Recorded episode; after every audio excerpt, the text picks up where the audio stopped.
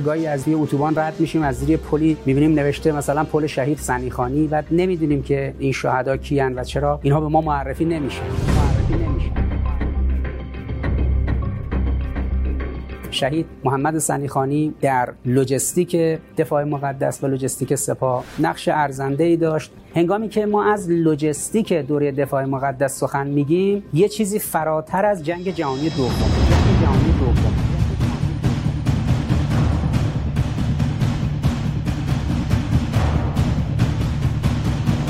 انگلیس یک استان ماست آلمان یک استان ماست فرانسه یک استان ماست بلژیک یک استان ماست هلند یک استان ماست. اگر کسی چیزی از جنگ جهانی دوم می‌خونه یا در فیلم ها می‌بینن که تانک ها توپ ها نیروها و امکانات و تدارکات جابجا میشه در مثلا بین جبهه هلند تا مثلا در بلژیک و فرانسه در نبرد نورماندی این فاصلش انتقال از استان ایلام تا بالای استان خوزستان. ولی اینکه یه دفعه ما بخوایم از پیرانشهر و از حاجمران در آذربایجان غربی از اون جبهه امکانات رو منتقل کنیم به خرمشهر یعنی 1200 کیلومتر جاده های کوهستانی و میلیون ها تن امکانات شامل تانک و توپ و مهمات و مسائل پشتیبانی مربوطه آزوقه و بعد صدها هزار نیرو. جابجا کردن اینها خب طبیعتا بسیار دشوار بود و این کار عظیمی که در دفاع مقدس انجام شد ترابری دفاع مقدس و لوجستیک دفاع مقدس و امداد رسانی امکانات رسانی تقریبا با جنگ جهانی دوم برابری برابری.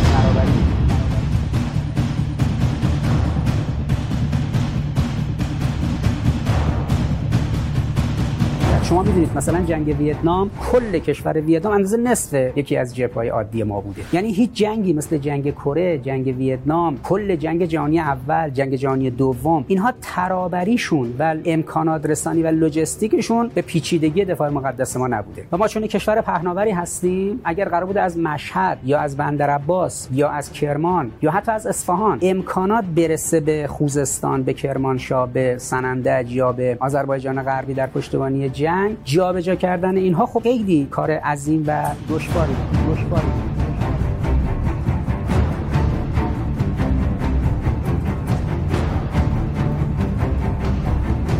شما تصور کنید در بزرگترین نبرد ما که نبرد کربلای 5 بود در سال 1165 که 130 تیپ از عراق در مقابل بخش عمده از نیروهای مسلح ما درگیر بودند و 45 روز پیچیده ترین نبردی که کلا در طول قرن 20 سه تا نبرد سنگین تو دنیا بوده. یکی نبرد نورماندی در جنگ جهانی دوم یکی هم نبرد دی ام بی ام فو در جنگ ویتنام یکی هم کربلای 5 که 45 روز حجم عظیمی از نیرو از دو طرف درگیر جنگ بودن و امکانات رسانی مهمات رسانی آذوقه رسانی نیرو رسانی حتما یک شبکه حمل و نقل عظیم. جاده های زیاد راه های زیاد خطوط هوایی زیاد نیاز داشته. ولی شما تصور کنید با این امکانات جاده های سی چل سال پیش راه آهنی که دشمن میومد هر سال جلو عملیات اونو می‌زد. چطوری باید اون 45 روز کربلای 5 اون حجم از امکانات می‌رسید؟ اینها هنگامی که نام لوجستیک و سازوکار پشتیبانی در دفاع مقدس شنیده میشه و مقوله مهمی در لوجستیک به نام ترابری. بلافاصله اسم شهید سنیخانی به گوش می‌رسه به گوش می‌رسه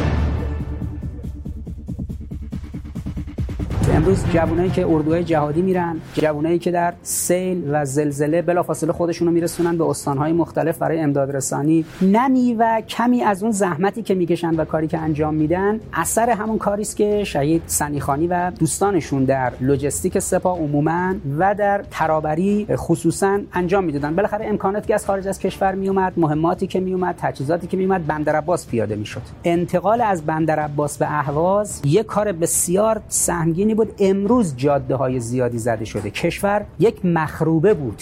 یعنی وقتی حکومت پهلوی سرنگون شد تهران دو سه میلیون جمعیت داشت. بخش عمدهش هم زاغنشینی و سازوکارهای حلبی آبادها و تصاویری که حالا گاهی اوقات توی فضای سایبر به جوانان نشون میدن. یه تهرانی بود با یه میدون به قول خودشون شهریات یه بولوار الیزابت بود که الان شده بولوار کشاورز و یک شهر به معنی اخص کلمه در هم ریخته کثیف. تهران امروزی که شما تو ده میلیون نفر جمعیت می‌بینید سه چهار برابر دوره اول انقلابه. با امکانات گسترده ای که داره. یا شبکه عظیم جاده هایی که بعد از انقلاب ایجاد شده. حجم عظیم اتوبان ها شاهراهای کلیدی کشور. مسئله مهم راه آهن ها بنادر فرودگاه ها,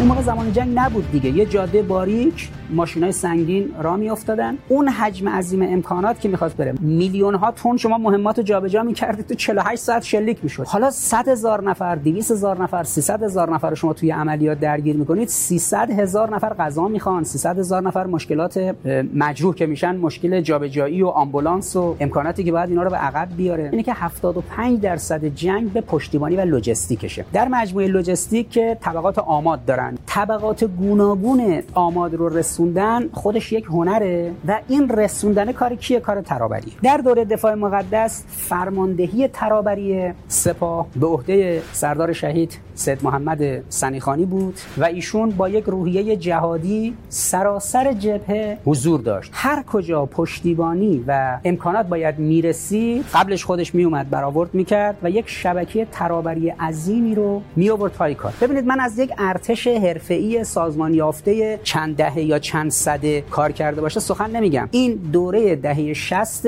و یک نهاد نوپایی به نام سپاه وجود اومده. حالا چند تا تریلی داره مگه؟ چند تا کامیون 20 تن داره؟ مگه چقدر اتوبوس داره. ولی یک کار مردمی شده بود. با شبکه حمل و نقل عمومی کشور تونسته بود ارتباط بگیره در وزارت راه. و اتوبوس های مردمی سازماندهی شده بودن. اینا رو می آوردن جبهه. اینا کمک می‌کردن در انتقال نیرو. اون روحیه جهادی شهید سنیخانی اون الگو و مدل امروز جواب میده. اگه مدیرانی که امروز در وزارت خونه های گسترده ما هستن این مدیران بخوان با همون سیکل اداری کار رو جلو ببرن قطعا ما به نتیجه نمی‌رسیم که اگر این مدیریت می‌خواست در دفاع مقدس باشه خب تو دفاع مقدس ما هزار یک مشکل پیدا کرده بود یکی از عناصر اصلی و ستون فقرات این کار به خصوص در بخش ترابری ایشون بود. البته ما شخصیت شهید سنیخانی رو محدود به ترابری نمی‌دیدیم. هم در حوزه دیگه لوجستیکی در آمادرسانی ایشون فعال بود. هم در حوزه مهندسی. کشور روسیه الان برای اینکه بتونه از این سرش تا اون سرش نیروهاشو جابجا کنه خط هوایی اصلی روس ها اسمش آیروفلوته مثل همین خط هوایی هما که در سازمان هواپیمایی ایران هست.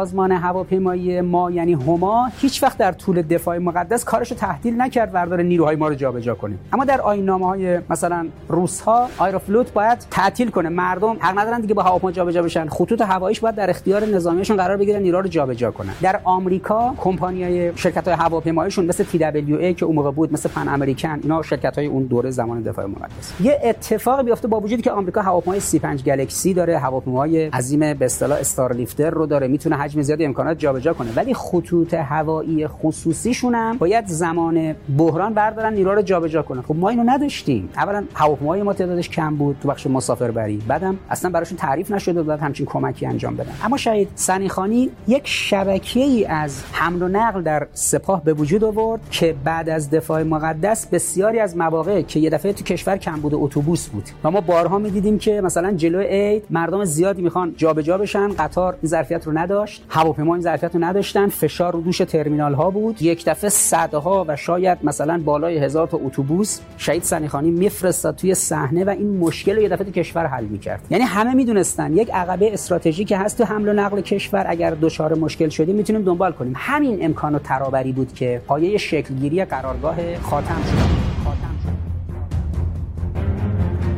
امروز همه فکر می‌کنن چرا سپاه دخالت می‌کنه توی ساخت و ساز کشور؟ خب نمی‌دونن که مثلا چند هزار لودر و بولدوزر و کامیون و تریلر رو تو جنگ تهیه شده بود و پشتیبانی جنگ بود. در دوره سازندگی در اوایل دهه 70 تدبیر رهبر معظم انقلاب این شد که این توانی که شهید صنیع‌خانی رو جمع کرده بودن ایجاد کرده بودن. این بیاد توی سازندگی. یه دفعه انرژی و پتانسیل عظیمی که ایجاد شده بود در لجستیک سپاه. توسط کسانی مثل شهید صنیع‌خانی و دوستان دیگه. این انرژی اومد تو فضای تحریم اومد توی سازندگی. امروز شما به ندرت پل و جاده ای رو تو تهران اتوبانی پلی تو تهران می‌بینید که توسط اون مجموعه ساخته نشده باشه مجموعه قرارگاهی. یعنی یک پتانسیل ایجاد شد که بعد شد شالوده قرارگاه خاتم و با این امکانات به قدری کشور ساخته شده که پالایشگاهی نیست که شما نتونید عنوان این که اینو قرارگاه ساخته ببینید. پالایشگاه ها صدها اسکله ها امکانات عظیمی که به کار گرفته شده استراکچر و بنیان اصلی این ساختار رو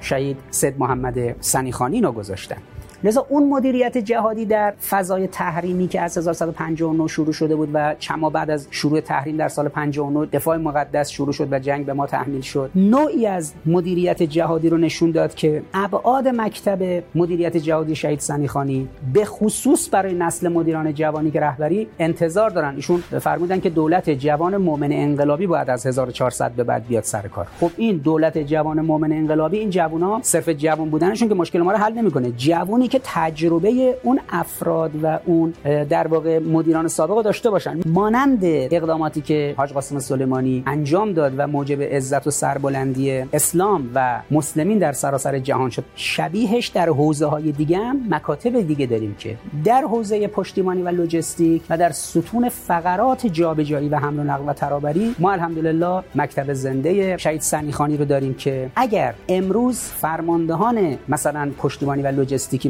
قرارگاه خاتم. می ایستن و میگن ما فرض کنید انقدر هزار میلیارد از دولت طلب داریم. یعنی کار کردیم جاده زدیم صد زدیم. همه مسئولین کشور منتظر بودن در برجام آب خوردن حل بشه خیلی اتفاقای دیگه بیفته. در واقع همه چیز معطل بوده تا انشالله یه روزی خارجی ها بیان پشت ما رو بخارونن. نتیجهش این شد که اگر قرار بود امثال قرارگاه خاتم منتظر میموندن تا کشور توسط مثلا آمریکایی و یا در شرایط پسا برجام ساخته بشه امروز تو تهران هیچ پلی هیچ مترویی هیچ اتوبانی در سراسر کشور هیچ جاده در کشور هیچ پتروشیمی و نیروگاه و پالایشگاه و سدی ساخته نشده بود. این توانایی امروز مجموعه های درخشانی مثل قرارگاه خاتم از کجا میاد؟ از اینکه چهل سال پیش سی و پنج سال پیش و سی سال پیش انسانهای بزرگی مثل شهید صنیع‌خانی ستون فقرات یک نظام لجستیکی و پشتیبانی یک نظام حمل و نقل و ترابری سنگین عظیمی رو گذاشتن و با مدل حرکت جهادی این رو نهادینه کردن به فرهنگ تبدیل کردن. همه اینا فهمیدن که نمیشه نشست پشت میز دستور داد. باید بلنشی بری کف صحنه. این چیزی که جوونا دیدن از حاج قاسم که تو هر میدون جنگی در سوریه در عراق در جای دیگه خودش همیشه روی خاک ریزه جلوتر از بقیه است که رزمنده ها ببیننش حاج قاسم بالای خاک ریزه. ببینید هستش. فرماندهان در شبکه مدیریت جهادی نیروهای انقلاب همیشه اینجوری بودن. یعنی شما هیچ وقت سنیخان توی تهران و توی لوجستیک و تو سازوکارهای پشتیبانی نمی‌دیدی که نشسته باشه پشت میز. نه. لذا مدیریت جهادی کف صحنه موجب شد انقلاب اسلامی 42 سال رکورد بزنه. میگم رکورد بزنه یعنی در دوره هیچ پیامبر مظلومی هیچ امام مظلومی. امکان 42 سال حکومت دینی براشون پیش نیومد که برای مقام معظم رهبری و برای حضرت امام راحل در نیابت از حضرت در پرده غیبت رقم خورد. چرا؟ چون در دوره هیچ پیامبری صنیع‌خانی ها و قاسم سلیمانی ها و صیاد شیرازی ها